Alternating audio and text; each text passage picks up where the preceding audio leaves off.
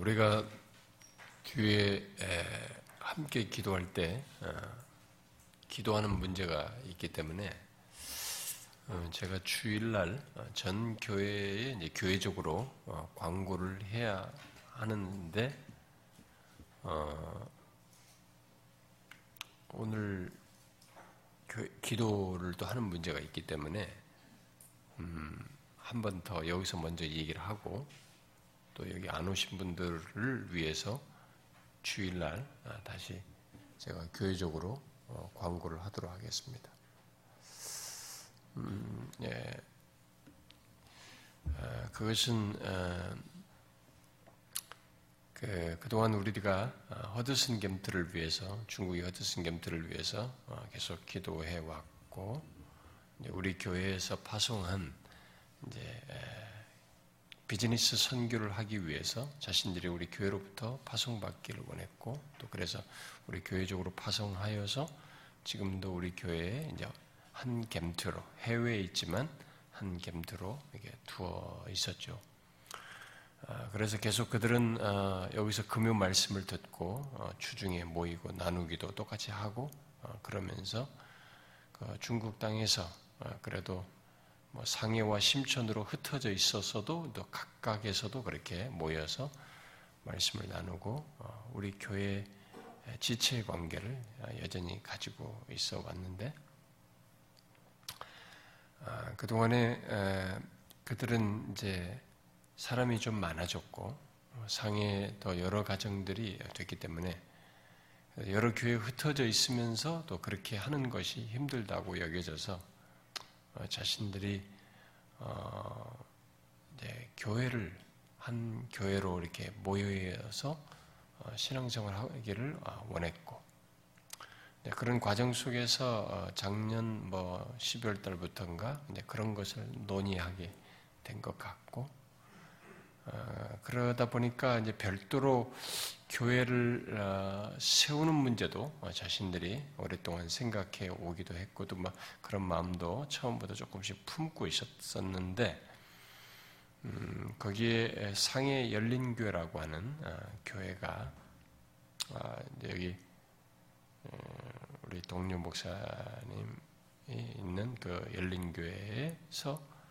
부목사로 오랫동안 하다가 십 년 동안 하다가 거기서 교회를 개척해서 또 열린교회에서 재정적으로도 수년 동안 도와주고 이렇게 그런 유대관계를 갖기도 했고 또 계속적으로 기도도 해줬던 기도를 지금도 계속 하고 있는 그런 관계 속에 있는 열린교회인데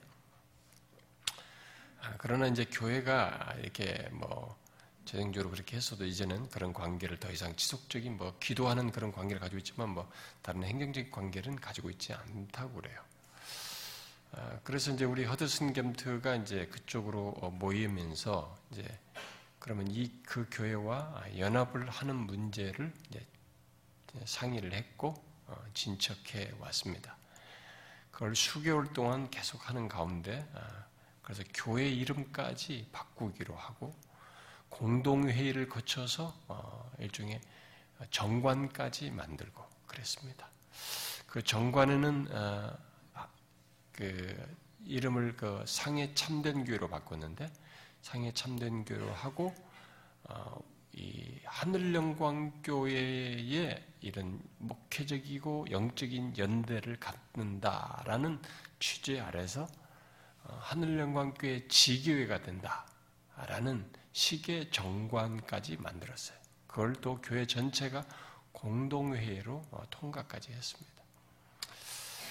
그 문제를 가지고 이제 우리에게 이렇게 됐으니 이런 진행이 돼서 우리 교회가 정말 어떻게 할 것인지 거기에 받아들여서 진짜 그렇게 할 것인지를 우리에게 제안, 제안해 왔고 그래서 우리들이 목지팀, 참지팀 다 모여서 이 문제를 같이 다루고 또 그분 목사님과도 계속 이게 어떻게 되는 게 사실인지 어느 정도 이게 목사님의 그 교회가 이전 교회는 정말 여기에 대해서 동의를 했는지 뭐 이런 것들을 서로 주거니 받거니 그리고 목사님하고도 만나고 그 교회에서 대표가 와서 우리한테 설명도 하고 그래서 뭐 다 우리가 진행하고 그래서 음 공동회까지 다 하고 그렇게 하고 모든 것이 그렇게 해도 된다고, 지금 현재 있는 교회 성도도 다 그렇게 하기로 했다고 하고, 모든 교회가 한마음으로 다 됐고, 심지어 열린교회 처음에 자기들을 이렇게 하는데 영,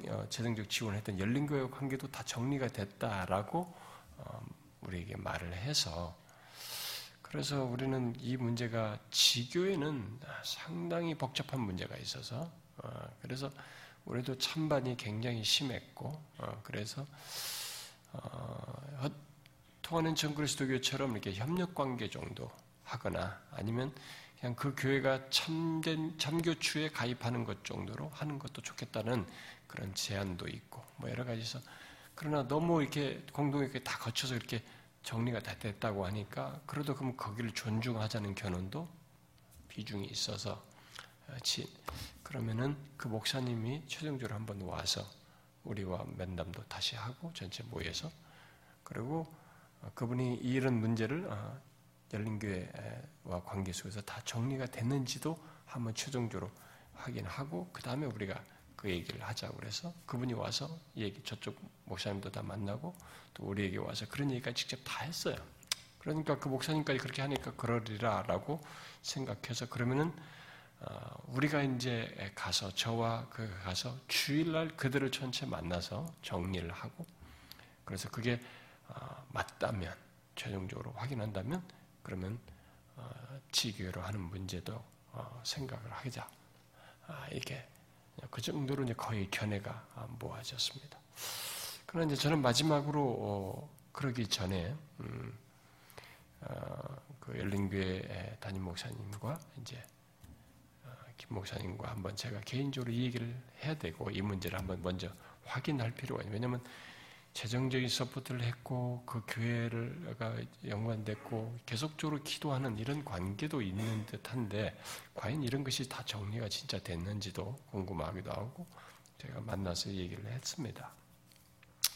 만나서 얘기를 해보니 김 목사님은 이미 뭐 그 교회가 그렇게 해서 다 자기들이 하기로 했다고 하니까, 그러면 그렇게 하라고 했다. 그러나 이제 그 이 교회가 계속적으로 그 기도하는 사람들이 꾸준히 있고, 여전히 그 교회와 이 교회 사이에는 영적인 유대관계, 기도하는 사람들이 많이 있고, 계속 그런 관계는 있다라는 얘기를 했어요. 뭐 더 많은 얘기를 했지만 다른 모든 것은 뒤로 하고, 그 사실이 저로서는 수용하기가 어려웠습니다. 그래서 다시 그 문제를 가지고 우리가 회의를 했고, 그래서 어, 지교회는 어렵겠다. 왜냐하면 하늘영광교회가 다시 들어가는 거예요. 저기와 연관, 영적 유대관계인데 거기 하늘영광교회가 중간에 들어가서 우리 교회로 무슨 인터셉트하는 것처럼 이렇게 지교회로처럼 되는 것은 어, 성경적으로도 교론적으로도 맞지도 않고 안 된다라고 저는 판단이 되었고, 그래서 우리가 같이 모여서 다시 얘기해서, 그런 차원에서 그러면 이들은 기대를 하고 모든 것이 정리된 줄 아는데 이 부분을 가서 잘 정리도 해야 되겠다라고 생각을 했고, 그래서 제가 우리 점재팀 이 사람들 몇 사람과 함께 갔습니다. 가서 토요일날 가서 먼저 우리 허드슨 겸트를 다 모아놓고 이 얘기를 했습니다. 어렵다. 이미 조금 이게 거기다가 흘렸습니다만, 직접적으로 제가 그건 안 되겠고, 여러분들이 이제는 이 교회 리더십 안에 들어가서 그 이름을 뭘로 쓰든지, 이전 이름을 쓰든 현재 바뀐 이름을 쓰든 간에, 이제는 이 세운 목사님 리더십 안에 들어가서 거기서 어, 신앙생활을 잘하고 어, 교회를, 건강한 교회를 이루라. 혹시라도 어, 목사님에게 누가 되거나, 음, 혹시 목사님을 비교하기 위, 수 있는 여지가 있는 차원에서라면 어, 하늘영광교 설교는 듣지 마라. 어, 이제부터는 그 교회에 속하여서 어, 신앙생활 잘하고 어, 그렇게 하라고 어, 제가 얘기했습니다. 어, 모든 이런 내용들은 어, 그 얘기를 듣는 순간부터 우리 허드슨 겸트는 굉장히 힘들어하기 시작했습니다. 음, 그러고 나서 그 모임을 파하고 제가 목사님에게 만나서, 목사님은 모르고 있었죠. 그 지교에 대한 문제를 와서 얘기할 줄 알았는데 제가 이렇게 이렇게 이런 사실이 있어서 이렇게 하는 게 좋겠다 다 얘기를 했고, 그리고 그 다음 날은 제가 그것과 관련해서 말씀을 전했고, 또 이후에 오후 예배 때 또 전체 좌담회 때 그런 얘기를 하고 그랬습니다. 그래서 어, 이제 이제 그동안 허드슨 캠프로 있었던 이들은 이제 우리 교회에 속한 허드슨 캠프라기보다는 어, 이제 상해 참된 교회에 속한 구성원, 그 교회의 공동체의 지체로 있도록 그렇게 했습니다.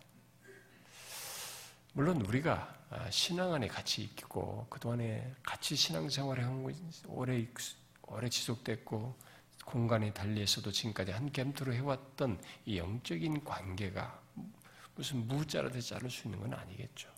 우리가 가지고 있는 개인적인 친분과 서로를 위해서 기도하고 그들의 영혼을 위해서 기도하는 이런 문제들은 이제 그 교회의 이름 아래서 그들을 기도하는 이런 것은 우리에게 계속될 수 있겠고 또 해야 되겠죠.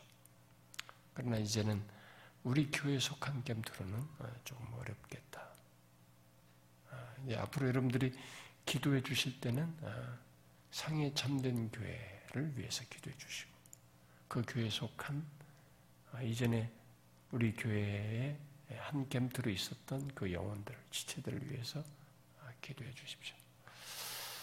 아, 많이 많이 힘들어하고 음, 제가 마지막에 헤어질 때까지도 어, 저와 그들은 많이 힘들어했습니다. 음, 저에게 음, 그 얘기 듣고 밤사이에 편지를 써서 또 저한테 편지도 주고, 또 주일 예배 말씀 듣고 또 다시 편지를 주고, 또 우리 한 오래된 우리 집사는 모든 걸 다 끝나고 떠나기 전에 저한테 편지를 주고. 요즘은 이렇게 종이로 쓰는 편지가 어렵잖아요.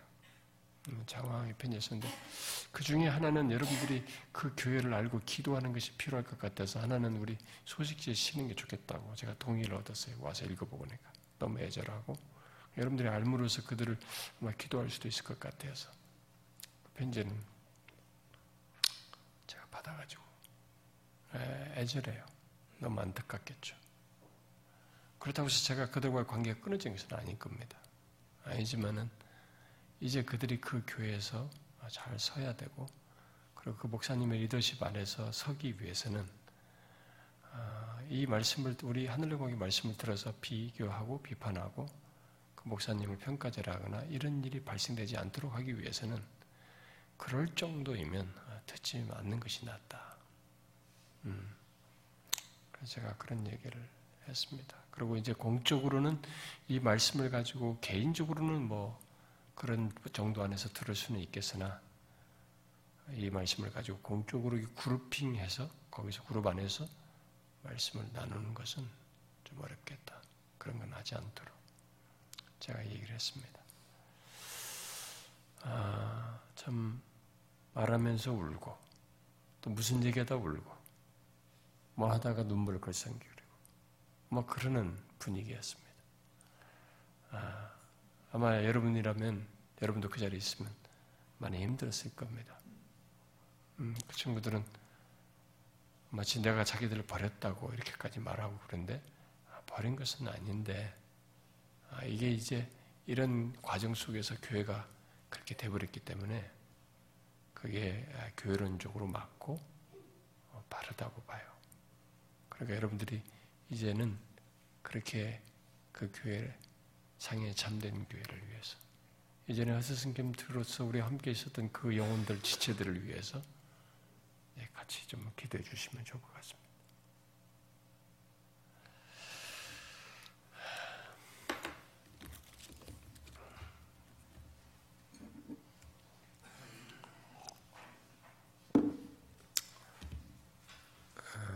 여러분, 저도 얼마나 힘들었을건지 생각하시죠?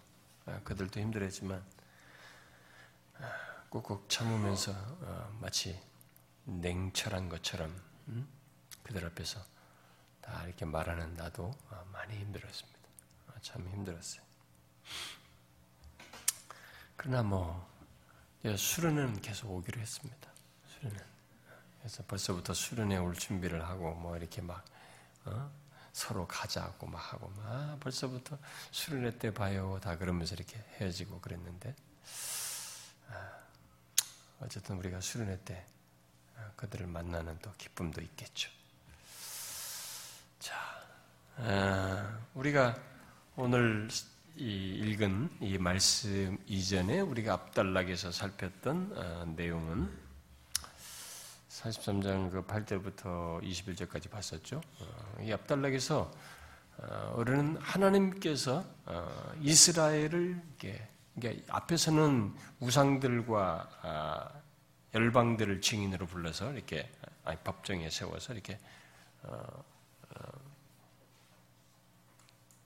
쟁론했었는데 이제 어, 이스라엘을 증인으로 불러서 세우시고 어, 그동안 하나님께서 행하신 것을 증언하도록 했, 그 내용을 그러면서 하나님과 같은 분이 없다는 것을 이스라엘로 하여금 역사 속에서 보고 알게 된 것을 증언하도록 한 내용을 살폈습니다.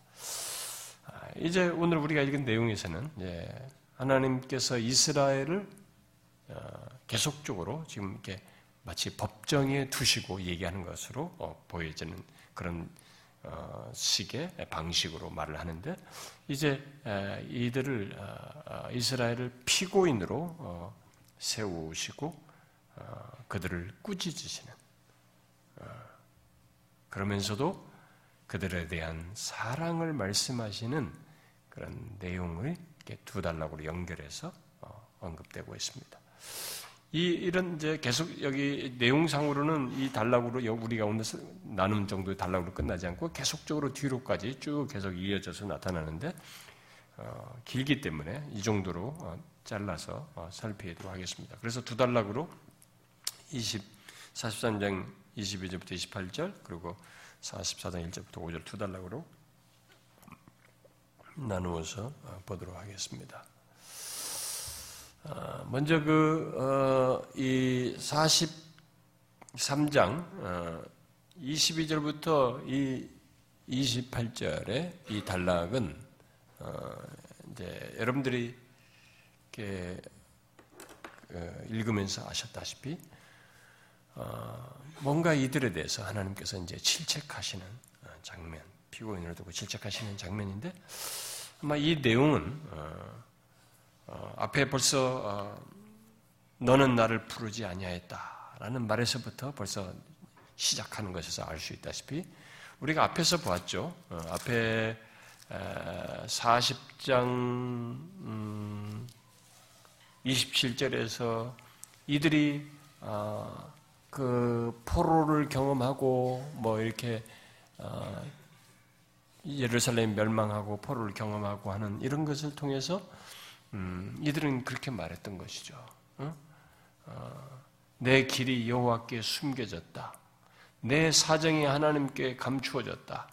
내 송사는 내 하나님에게서 벗어난다. 아, 라고 하면서 어? 자신들이 하나님을 찾을 때 하나님께서 만나주시지 않은 것처럼 막 이렇게 그런 것처럼 말을 했단 말이에요. 어, 그래서 자신들의 길이 전혀 하나님은 살피지 않고 사정들을 살피지 않은 것으로 이렇게 불평하고 원망했습니다. 그러나 이제 이 오늘 읽은 내용에서는 하나님께서 이스라엘을 찾지 하나님은 이스라엘이 오히려 자기를 찾지 않은 것으로 먼저 시작하고 있습니다. 자, 그럼에도 불구하고 하나님은 이미 우리가 사십삼 장 십구 절에서 말했던 것처럼 새 일을 행하실 것을 말씀하셨고 그 앞으로 새 일을 그들을 구원하는 놀라운 새 일을 이루실 것을 말씀하셨어요. 그러나 하나님께서 새 일을 행하여서 구원하시겠다고 한 이스라엘을 보면 우리가 이십이 절에서 보는 것처럼 너무 잘 매치가 안 됩니다.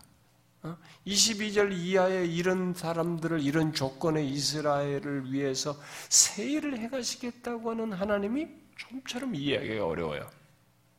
우리가 이제 그것을 생각해 봐야 됩니다. 이런 것을 생각함으로써 도대체 하나님은 자기, 그의, 그를 믿는 백성들에게 하나님은 도대체 어떤 분이신가? 또 한 번 우리는 생각하게 되고 놀라게 됩니다. 참 이 성경에 기록된 계시의 말씀을 통해서 하나님이 어떤 분이신지 참 더 놀라게 되는 그런 것을 여기서 보게 됩니다. 세일을 행하여서 구원하시겠다고 한 이스라엘의 어떤 모습입니까? 여러분들이 이십이 절부터 이십팔 절을 읽어서 알지 않습니까? 어떤 모습이에요? 그럴 만한, 그들을 위해서 세일을 행하여서 구원할 만한 어떤 모습이나 조건, 상태, 그런 것을 가지고 있지 않습니다. 그럴 만한 자격이 있다고 말하기가 어려워요. 그 정도로 엉망입니다.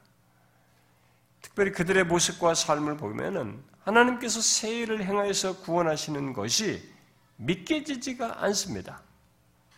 그래서 우리는 그렇게 행하시는 하나님은 도대체 어떤 분이시냐? 라는 질문을 하면서 이 내용을 읽을 수밖에 없어요. 그리고 그런 시각에서 우리 자신도 봐야 돼요. 나 같은 자를 사랑하신다든가, 나 같은 자를 위해서 세일을 행하시면서 구원을 행하시는, 어? 구원을 하시겠다고 하는 하나님은 도대체 어떤 분이신가? 이것을 동시에 생각해 봐야 되는 겁니다. 아, 나는 그래도 난 사람이야. 웃기는 소리예요. 우리가 이것을 통해서 생각해 봐야 되는 것입니다. 도대체 이런 조건에 있는 자를 사랑하시며 구원하시고 무슨 세일을 행해서 구원하시겠다는 하나님은 도대체 어떤 분이시냐? 그것을 우리가 병행해서 한번 생각해 봐야 할 것입니다. 하나님은 자신과 이스라엘을 비교하고 있습니다. 여기서 보면 비교를 통해서 이들, 이스라엘의 죄를 지적하는 것을 보게 됩니다. 하나님은 그들을 불렀습니다. 끝없이 선제를 통해서 앞서서 불러오셨어요. 그들을 불렀지만 여기 이십이 절에 보는 것처럼 어때요? 그들은 하나님을 부르지 아니하였습니다. 하나님은 불렀지만 이들은 어렵다는 얘기만 했지 하나님을 부르질 않았어요. 찾질 않았습니다. 정말로 희귀한 사실이에요. 그게 그들의 역사였어요. 역사였습니다. 하나님은 제사에 대한 요구로 이스라엘을 괴롭게 하거나 수고롭게 하지 않았어요. 뭐 그것으로 그들에게 힘들게 하진 않았습니다. 그렇지만 이스라엘은 오히려 하나님을 괴롭게 하였어요. 그 본문에 이스라엘아 너는 나를 괴롭게 여겼다 그랬습니다. 내 네 번제의 양을 또 네 제물로 나는 제물로 말미암아 너를 수그럽게 하지 아니하였지만 유황으로 말미암아 너를 괴롭게 하지 아니하였지만 너는 오히려 나를 수그럽게 하고 나를 괴롭게 하였다. 이렇게 얘기를 하고 있습니다. 너는 나를 괴롭게 여겼다고 하는 이 말은 이들이 하나님을 부담스러워했다는 것이고 하나님을 괴롭 괴로, 괴로, 괴롭게 여겼다는 것인데 부담스러우며 힘들어했다는 것입니다. 여러분 하나님을 믿는 것, 하나님을 예배하는 것 이런 재물을 가지고 하나님을 예배하고 번제의 양이든 네 재물이든 네 여기 뭐 유향이든 향품이든 뭐든 간에 이런 것들을 가지고 무슨 하나님을 예배한답시고 예배하는 이 하나님을 예배하는 것을 부담스러워하는 것 괴로워하는 것을 한번 상상해 보십시오. 한번 상상해 봐요. 출애굽을 통해서 하나님의 큰 구원을 경험하고도 이스라엘은 너무나 자주 하나님을 잊었고 그들은 하나님을 섬기지 않고 이방신을 찾아서 섬기면서 그의 말씀에 순종하지 않음으로써 하나님을 괴롭게 했습니다. 그리고 그런 가운데서 그렇게 불순종하면서 하나님을, 불순종하는 가운데서 하나님을 섬기는 것을 굉장히 싫어했어요. 부담스러워했습니다.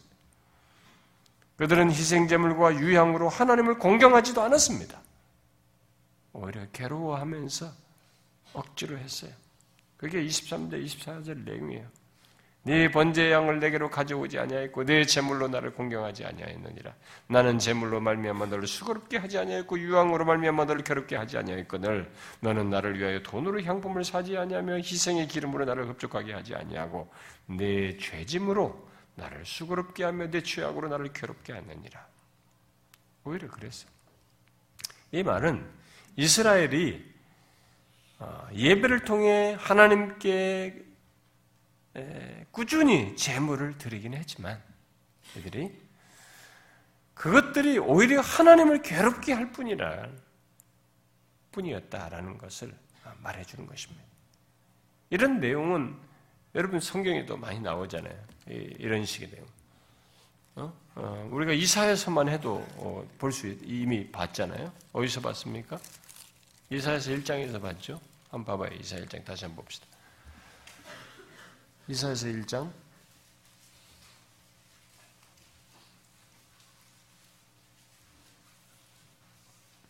십 절부터 십오 절 우리 한 절씩 한번 다시 읽어봅시다. 십 절부터 십오 절 너희 소돔의 관원들아 여호와의 말씀을 들을지어다. 너희 고모라의 백성아 우리 하나님의 법에 귀를 기울일지어다. 여호와께서 말씀하시되 너희의 무수한 재물이 내게 무엇이 유익? 나는 숫양의 번제와 살찐 짐승의 기름에 배불렀고 나는 수송아지나 어린 양이나 숫염소의 피를 기뻐하지 아니하노라. 너희가 내 앞에 보이러 오니 이것을 누가 너희에게 요구하였느냐? 내 마당만 밟을 뿐이니라. 헛된 재물을 다시 가져오지 말라. 분양은 내가 가증히 여기는 바 월삭과 안식일과 대회로 모이는 것도 그러하니 성회와 아울러 악을 행하는 것을 내가 견디지 못하여 내 마음이 너희의 월삭과 정한 결기를 싫어하나니 그것이 내게 무거운 짐이라 내가 지기에 곤비하였느니라. 너희가 손을 펼 때 내가 내 눈을 너희에게 가리우고 너희가 많이 기도할지라도 내가 듣지 아니하리. 이는 너희의 손에 피가 가득하다. 하나님이 곤비하신다. 오히려 하나님이 괴로워하신다. 힘들어하셨어. 이런 내용은 뭐 뒤에도 육십육 장에도 어, 그런 언급이 어, 나오고 어, 여러분 아모스 사 장이나 미가서 육 장 같은 데서도 선지자들이 말하는 바죠. 아, 그러니까 아, 재물을 드리긴 하지만 오히려 하나님을 괴롭게 하는 거예요. 하나님을 힘들게 하는 거지. 응? 그런 모습이에요. 왜 하나님이 그들의 재물로 괴로워하는 것입니까? 왜 이들의 그런 절기를 지키며 예배를 드리고 하나님을 제사하는 이런 것으로 괴로워하신다는 것입니까? 왜 그래요? 그것은 그들의 모든 재물과 유향, 향품, 곧 예배가 어떻게 돼요? 조금 전에 읽었던 것처럼 형식적이고 응? 그 가운데서 그들이 형식적이면서 형식적이다 보니까 자신들이 그런 걸 드리면서도 자기 자신들도 싫어해, 괴로워해. 응? 자기들도 괴로워한다고.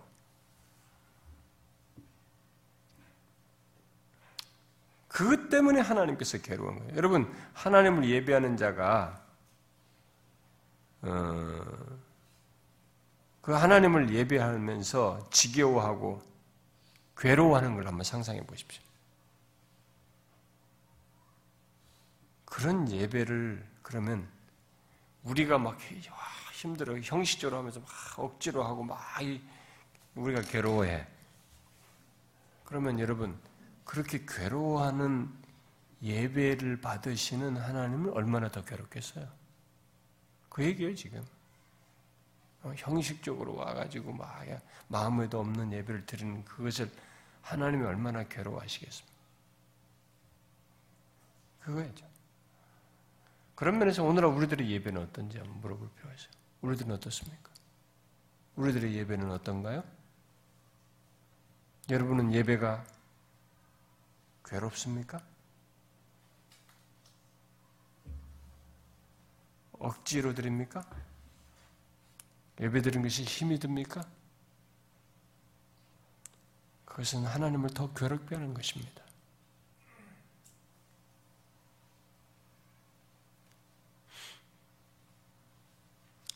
그런데 여기 이십이 절부터 이십사 절에 이런 내용 이후에 이십오 절의 말이, 이 이십오 절과 같은 믿기지 않는 말이 뒤에서 나옵니다. 하나님은 이스라엘의 그런 실패의 역사에도 불구하고 하나님 자신을 위하여 그들의 허물을 토말하시겠다고, 곧 그들의 죄를 용서하시겠다고, 그래서 그들의 죄를 기억하지 않겠다고 말씀하십니다. 나 곧 나는 나를 위하여 내 허물을 토말하는 자니 내 죄를 기억하지 아니하리라.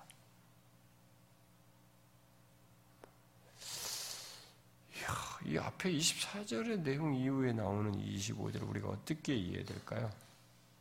응? 여러분, 여기서 하나님은 어떤 분으로 말하고 있습니까? 하나님은 어떤 분으로 말하고 있어요?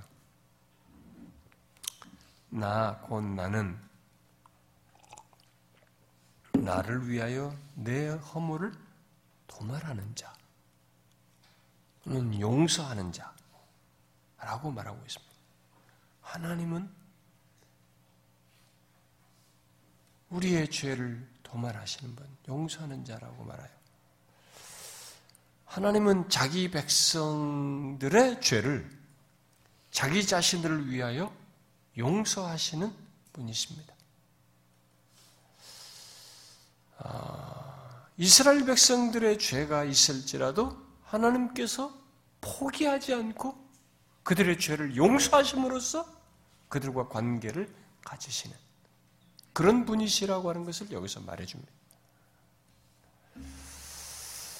아, 이렇게 용서하셔서 그 관계를 끊지 않으시고 지키시는 분이시라는 것을 말씀하고 있습니다. 그런데 잘 보십시오.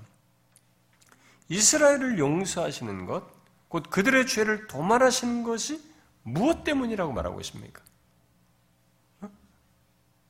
바로 하나님 자신을 위하여, 나를 위하여, 곧 그분의 명예와 영광을 위하여입니다. 여러분들은 이것을 이해하십니까? 우리가 이런 구절이 많이 나와 있어요.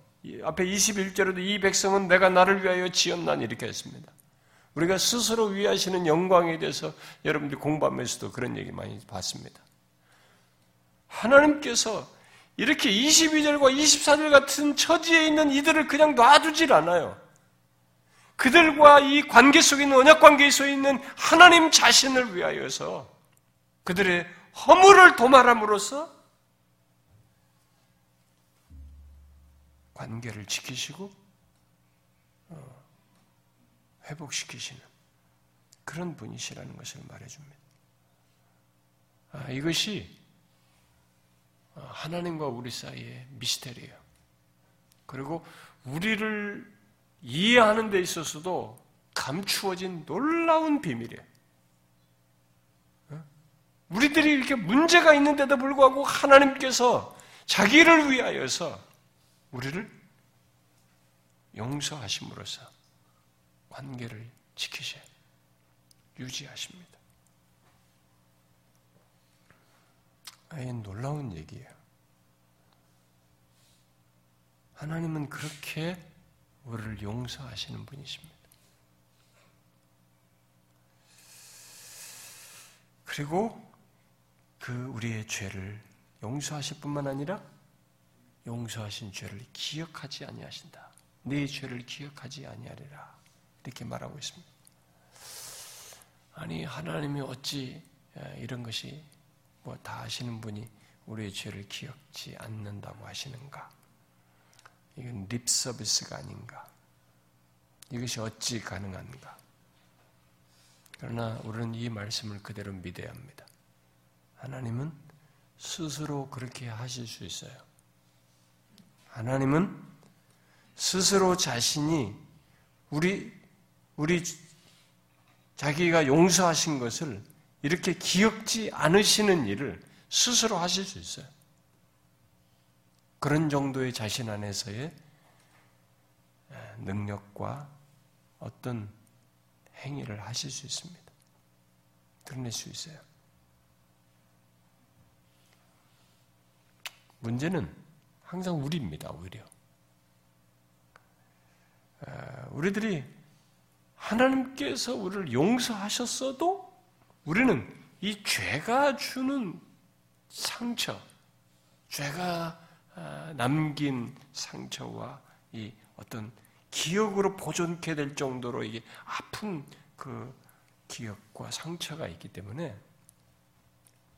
자꾸 우리가 기억을 다시 해요. 용서하신 것을 또 다시 자꾸 꺼내고 다시 생각해서 자꾸 그것을 가지고 다시 아파하고 또 그 용서한 죄에 또 다시 영향을 받는, 그것도 부정적으로 영향을 받는 그런 일을 합니다. 그것은 하나님이 원하시는 일이 아니에요. 하나님 자신이 이렇게 하시고 있기 때문에 우리가 하나님께서 우리의 죄를 용서하신 것에 대해서 그것으로 부정적인 영향을 받지 말아야 됩니다. 응? 자기를 파괴하는 그런 영향을 받지 말아야 돼요. 사단이 자꾸 우리에게 그런 역할을 자꾸 참소하게 해서 그런 일도 하기도 하는데 어, 우리가 그런 것을 하기 때문에 더 사단이 그걸 틈을 들고 와서 더 우리를 자학적으로 만드는 것입니다. 그게 아니에요. 하나님은 용서하신 우리의 죄를 기억하지 아니하십니다. 이건 농담이 아니에요. 하나님은 능히 그러실 수 있습니다. 그러십니다. 그러니까 우리가 그걸 알고 아, 이 이십사 절까지 내용 이후에 이십오 절에 이런 하나님을 말하는 것이 너무 놀랍습니다. 응? 너무 놀랍습니다. 그리고 하나님은 그런 자신에 대해서 이의가 있으면 말해보라고 이렇게 말씀하시는 하나님에 대해서 이의가 있으면 말해보라고 이십육 절에 말을 합니다. 너는 나에게 기억이 나게 하라. 우리가 함께 변론하자. 너는 말하여서 네가 의로움을 나타내라. 응? 하나님에 의해서 아닌 어떤 것을 말할 수 있느냐 이거죠. 응? 어떤 의로움도 나타낼 수가 없고 아무 말도 할 수 없는 이스라엘에게 그들의 하나님께서는 이십육 절을 말하지만 실제 말할 수가 없죠. 그런 걸 말할 수 없는 그들에게 이십칠 절과 이십팔 절에 그들의 반역의 역사를 말씀하십니다. 네 시조가 범죄하였고 너의 교사들이 나를 배반하였나니 그러므로 내가 성소의 어른들을 욕되게 하며 야곱이 진멸당하도록 내어주며 이스라엘이 비방거리가 되게 하리라. 그들의 죄는 시조 때부터 끊임없이 지어왔습니다. 그들의 교사들까지 하나님을 배반하면서 그렇게 행했어요.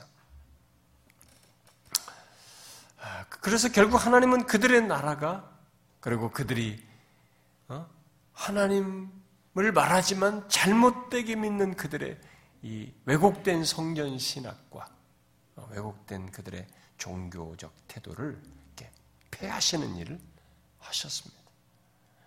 성전이 무너지고 성, 성소의 어른들, 이것은 누구겠어요? 성전에서 봉사하는 제사장들을 얘기하겠죠. 그들을 욕되게 하셨습니다. 그리고 성전을 포함한 예루살렘이 황폐하게 되고 백성들은 포로로 잡혀가서 비방거리가 되게 하셨어요. 여기에 진멸당하도록 내어주었다고 그러는데 이 진멸이라는 말은 우리가 이미 앞서서 많이 살펴보았다시피 과거에 이스라엘이 가나안 사람들을 칠 때 가나안 사람들을 하나님께서 진멸하라고 할 때 가나안 사람들을 향해서 했던 말이에요. 그리고 이스라엘을 괴롭힌 아말렉 사람들을 진멸하라. 아말렉 족속을 향해서 사용했던 그런 말입니다. 그런데 그 말을 지금 이스라엘에게 말씀하는 이스라엘이 경험하게 될 것으로 이 얘기를 하고 있습니다. 자,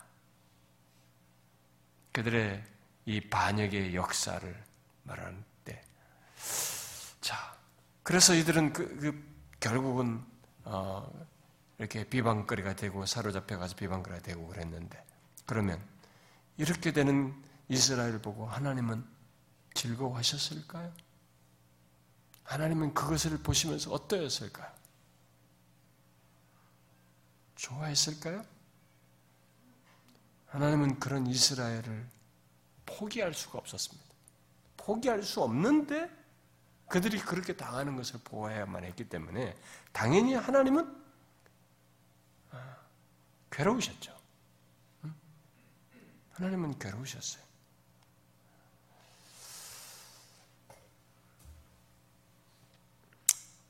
자, 그런데 그 기저에 뭐가 있는지 우리는 이 사십사 장 일 절부터 일 절 이하의 내용에서 다시 보게 됩니다. 바로 그 하나님께서 이 사십사 장 일 절을 이렇게 시작합니다. 그러나 이제 들으라. 우리말 번역이 안 됐습니다만 그러나요. 그러나 이제 들으라. 나의 종 야곱, 나의 택한 이스라엘아. 시작은 그러나 이제 들으라입니다. 앞에 이십칠 절과 이십칠 절 모습이 있지만 그런 상태였지만 그런 조건에 있었지만 그러나 이제 들으라. 이렇게 말해서 비록 그런 조건에 있는 이스라엘은 할 말이 없어요. 그런데 또 하나님 뭔가 들으라고 하니까 야, 도대체 무슨 말을 하실려나? 어? 이십칠 절과 이십팔 절 같은 조건에서 하나님께서 뭔가 말씀하셔야 하는 걸 들어야 하는 이들의 조건에서 볼 때는 긴장되는 순간이죠. 긴장될 수밖에 없어요. 또 다른 심판이나 징계나 책망을 해도 할 말이 없는 조건에 있는 이들이에요. 그런데 하나님께서 들으라 라고 말씀하시면서 무슨 얘기를 하셔요? 뭔 얘기합니까? 나의 종, 내가 택한 이스라엘아 이렇게 부르십니다. 그 말은 뭐예요? 이십 절이고 이십팔 절 같은 조건인데 들으라라고 해놓고 자기 그런 조건에 있는 그들을 나의 종, 내가 택한 이스라엘이라고 부른다는 건 뭡니까? 하나님은 이들을 버리지 않으신다는 것이죠. 응? 버리지 않으신다. 버리지 않으셨고 버리지 않으신다는 것을 말합니다. 그러면서 이 절을 말씀하십니다. 너를 만들고 너를 못해서부터 지어낸 너를 도와줄 여호와가 이같이 말하노라. 나의 종 야곱, 내가 택한 여수로나.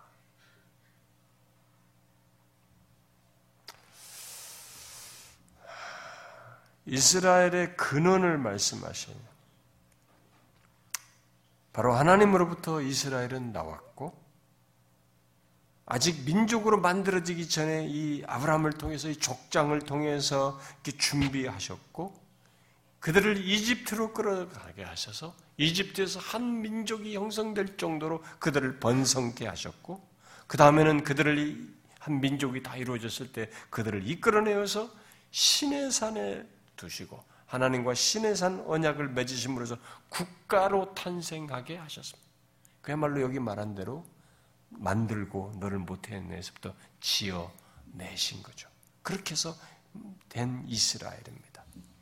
이렇게 민족 국가를 조성하신 하나님께서 심판받아서 나라가 해체되는 듯한 상황에 있는 이들을 향해서 나는 자기를 그, 그러한 너희들을 도와줄 자라고 말씀하세요.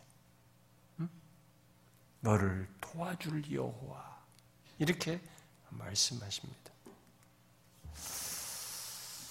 그러면서 다시 나의 종 야곱 내가 택한 여수르나 이렇게 부릅니다. 여수르는 어, 여러분, 우리가 신명기 하면서 배웠죠? 여수르는 어떤 호칭인지 배웠죠? 뭐예요? 응? 예. 여수로는 예. 이게 뭔가 이게 애칭이죠. 문자적인 뜻은 여수로라는 말은 이게 어, 학자들의 연구를 따르면 이게 에, 의롭다, 옳다, 바르다라는 동사에서 온 말로 얘기합니다. 그럼 만약에 진짜 그런 의미까지 상기해서 이들을 여수르나라고 애칭으로 불렀다면 이런 이십칠 절과 이십팔 절 같은 조건인데 나의 뭐 내 사랑하는 자, 어? 나의 사랑하는 자야 이런 식인데 그런 애칭인데 만약 이 의미까지 고른다면 나에게 의로운 자야 뭐 이렇게 부르는 셈이 되죠. 애정을 가지고 그렇게 부르는 거죠. 이게 어찌 된 겁니까? 여러분 이런 걸 한번 생각해 보세요. 그냥 읽어 내려가지 말고 그냥 있는 일처럼 생각하지 말고 한번 생각해 보래요. 이게 어찌 된 일입니까? 이거 어떻게 가능한 얘기예요? 하나님이 속이 없습니까? 그가 어떤 분이신데? 아니에요. 너무 정확하신 분이십니다. 그런데 이 애칭을 사용하면서 내 사랑하는 자라고, 내게 의로운 자라고, 나의 뭐, 내 아가야 뭐 이렇게 부르는 셈이죠. 하나님께서 제법한 자기 백성을 이렇게 부르시며 관계를 지키신다는 것이 여기서 우리에게 말해주는 것이 그게 이해가 되십니까? 그러나 그게 사실이에요. 하나님은 광야 사십 년을 보낸 이스라엘 향해서도 사십 년 동안에 얼마나 많은 일이 있었습니까? 어? 막 원망하고 불평하고 이랬더니 근데 그들이 다 이제 보인 다음 세대지만 다음 세대를 다 모아놓고 그렇게 하면서 보내온 그들을 이 모압 평지에 모아놓고 하나님께서 모세를 통해서 신명기 말씀을 산단 말이에요. 그런데 거기서 신명기에 이 여수르나라는 말이 몇 번 나옵니다.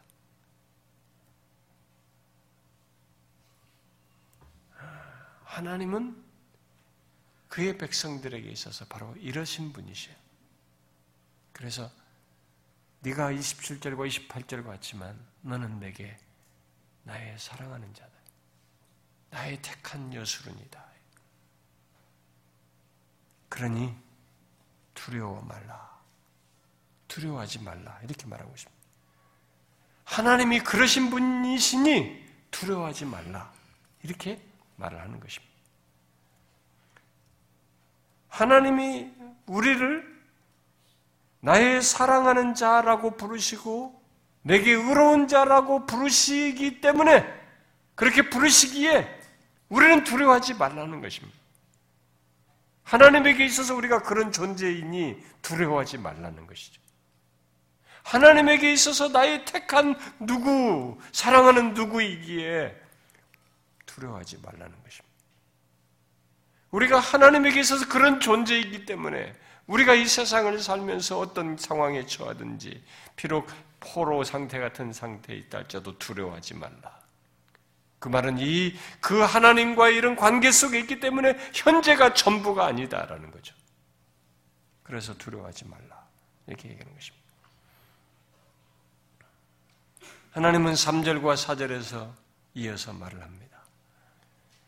메마른 땅에 물이 공급되고 되어서 소생케 되듯이 그들을 다시 소생케 할 것이라고 말씀을 하는 거죠. 나는 목마른 자에게 물을 주며 여기 목마른 자를 또 뭐 건조한 땅으로도 각주도 얘기하는데 목마른 자에게 물을 주며 마른 땅에 시내가 흐르게 하며 나의 영을 네 자손에게 나의 복을 네 후손에게 부어주리니 그들이 풀 가운데서 솟아나기를 시냇가에 버들같이 할 것이다. 하나님은 그러신 분이시기 때문에 이렇게 너희들을 소생시키겠다라고 말합니다.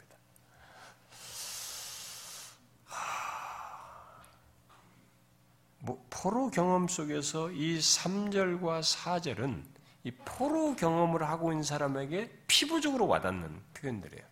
왜냐하면 그들은 이 그 목마른 조건을 가지고 있고 물을 항상 목마른 자에게 물을 쉽게 공급받는 것이 그들에게 항상 무엇인지 잘 알고 있고 그 마른 땅에 시내가 흐른다는 것이 얼마나 엄청난 것인지를 그들은 알고 있습니다. 그래서 이렇게 막 무성해서 풀 가운데 솟아나듯이 시냇가의 버들같이 된다는 것이 무엇인지를 이들은 그것이 포로 경험 속에서는 아주 실감나게 와닿는 내용입니다.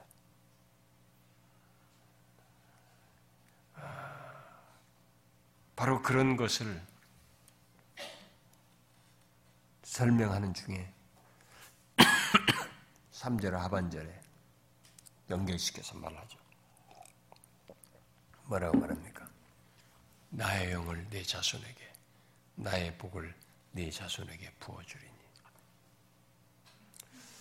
단순히 뭔가 이들의 현실 속에서 보는 이 문제를 해결해주는 그런 소생이 아니에요. 영적인 소생이면서 포로로 와서 다 민족이 황폐, 나라가 망하고 이 이제 국가가 다 해체되는 것 같은 이 상황인데 거기서 자손이 네 자손에게, 네 후손에게 내 복과 영을 부어줄 것이다. 이렇게 말을 하고 있습니다. 아, 뭡니까? 이들이 다시 나라가 세워지고 다시 풍요롭게 되는 것을 시사하는 표현들이에요. 그런데 여기서 중요한 것은 이 백성들의 회복과 미래를 일으키시는 분을 하나님의 영으로 얘기하고 있다는 것입니다. 나의 영을 부어주어서 그렇게 하게 하실 것이다. 얘기하고 있습니다. 그러면 이것은 단순히 자손이 번성하고 복을 얻는 것 정도가 아니라는 것을 시사하죠. 뭡니까? 그것은 그들의 영혼이 소생되며 새롭게 되는 것을 시사하는 것입니다. 이것이 하나님께서 행하실 새 일이에요. 이러한 구원을 주시는 것입니다.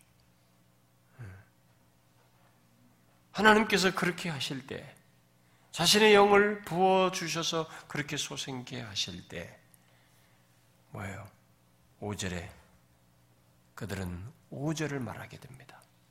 한 사람이 이르기를 나는 여호와께 속하였다 할 것이며 또 한 사람은 야곱의 이름으로 자기를 부를 것이고 또 다른 사람은 자기가 여호와께 속하였음을 그의 손으로 기록하고 이스라엘의 이름으로 존귀 여김을 받으리라.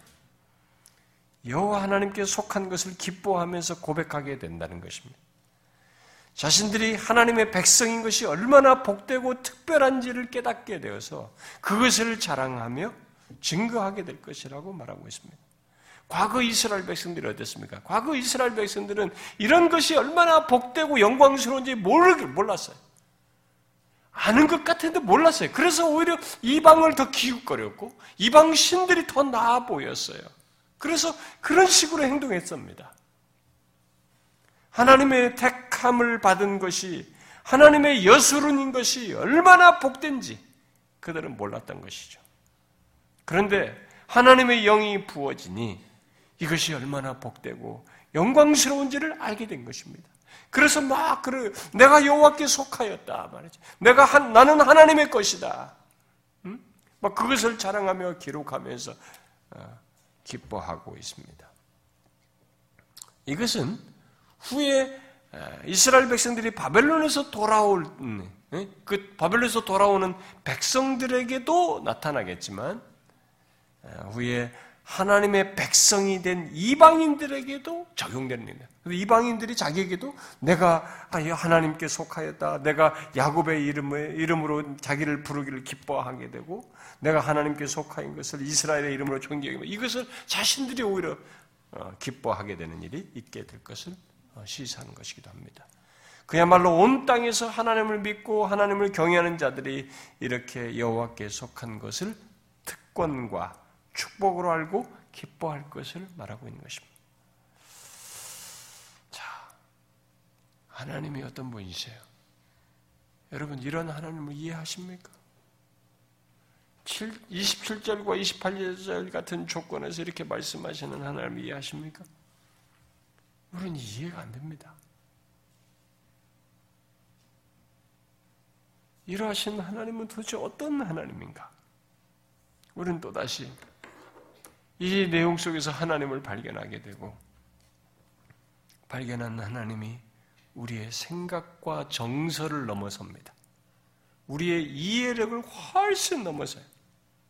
우리는 그냥 어, 어, 어 하다 마는 것 같은 기분이에요. 어떻게 이런 일이? 하나님이 하시는 거죠.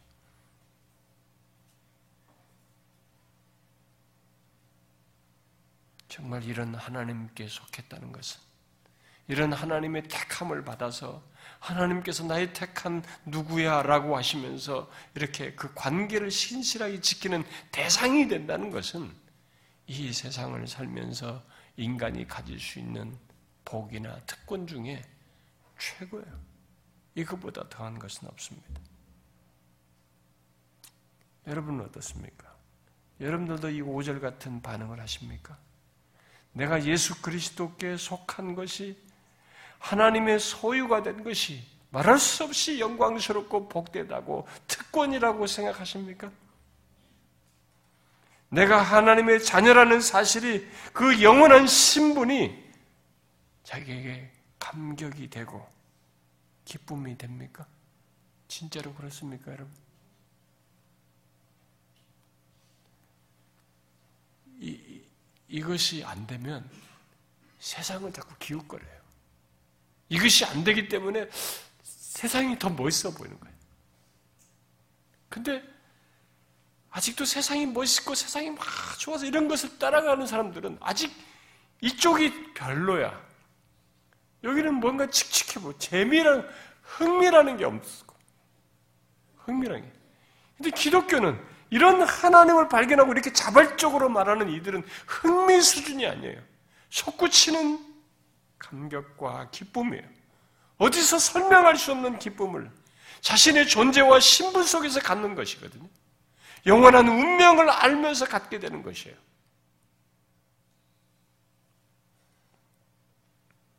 그래서 어떤 사람들이 이렇게 주님을, 이러하신 하나님을 발견하고 이 은혜를 경험하는 사람들은,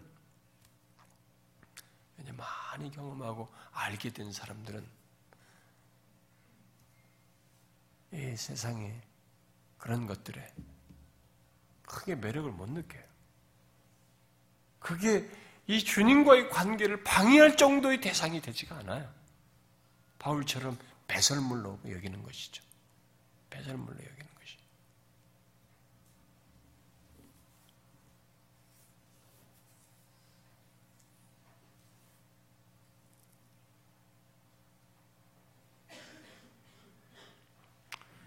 저는 여러분들에게 자주 말합니다만, 우리들이 하나님의 자녀라고 하는 것이, 하나님께 속했다는 것이, 예수 그리스도의 핏값으로 산 자가 되었다는 것이 우리에게 이렇게 기쁨과 자랑과 특권으로 여기면서 감사하고, 그것이 자신의 존재와 삶의 동기부여가 되는 것이 정상인 거죠. 그게 참된 신자들이 갖는 세계예요.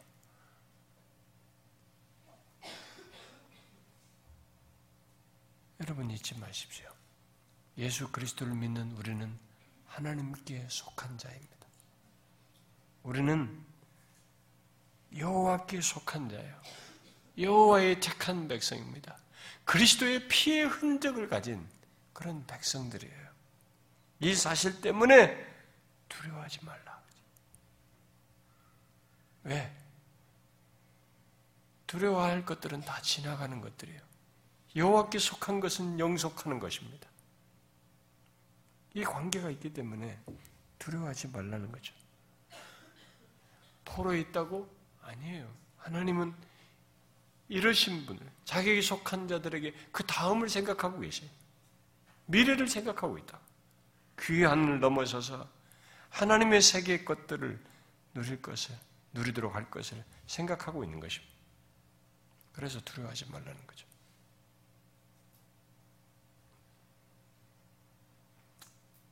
우리가 현재를 살면서 그 답답한 힘든 조건에 있을 이들에게 주신 이 말씀을 우리도 똑같이 받아서 아, 이해할 수 없지만 하나님은 우리에게 정말 이러신 분이시다 라는 믿음을 가지고 그분 때문에, 그분과의 관계 때문에, 그분께 속해 있기 때문에 우리는 이 세상에서의 어떤 것을 겪든지 거기서 두려워하지 않고 믿음으로 사는 것이죠. 이게 저와 여러분이 가지게 된 특권이고 복입니다. 이 놀라운 특권과 복을 기뻐하시고 자랑으로 여기시고 또한 누리시고 그러십시오. 기도합시다.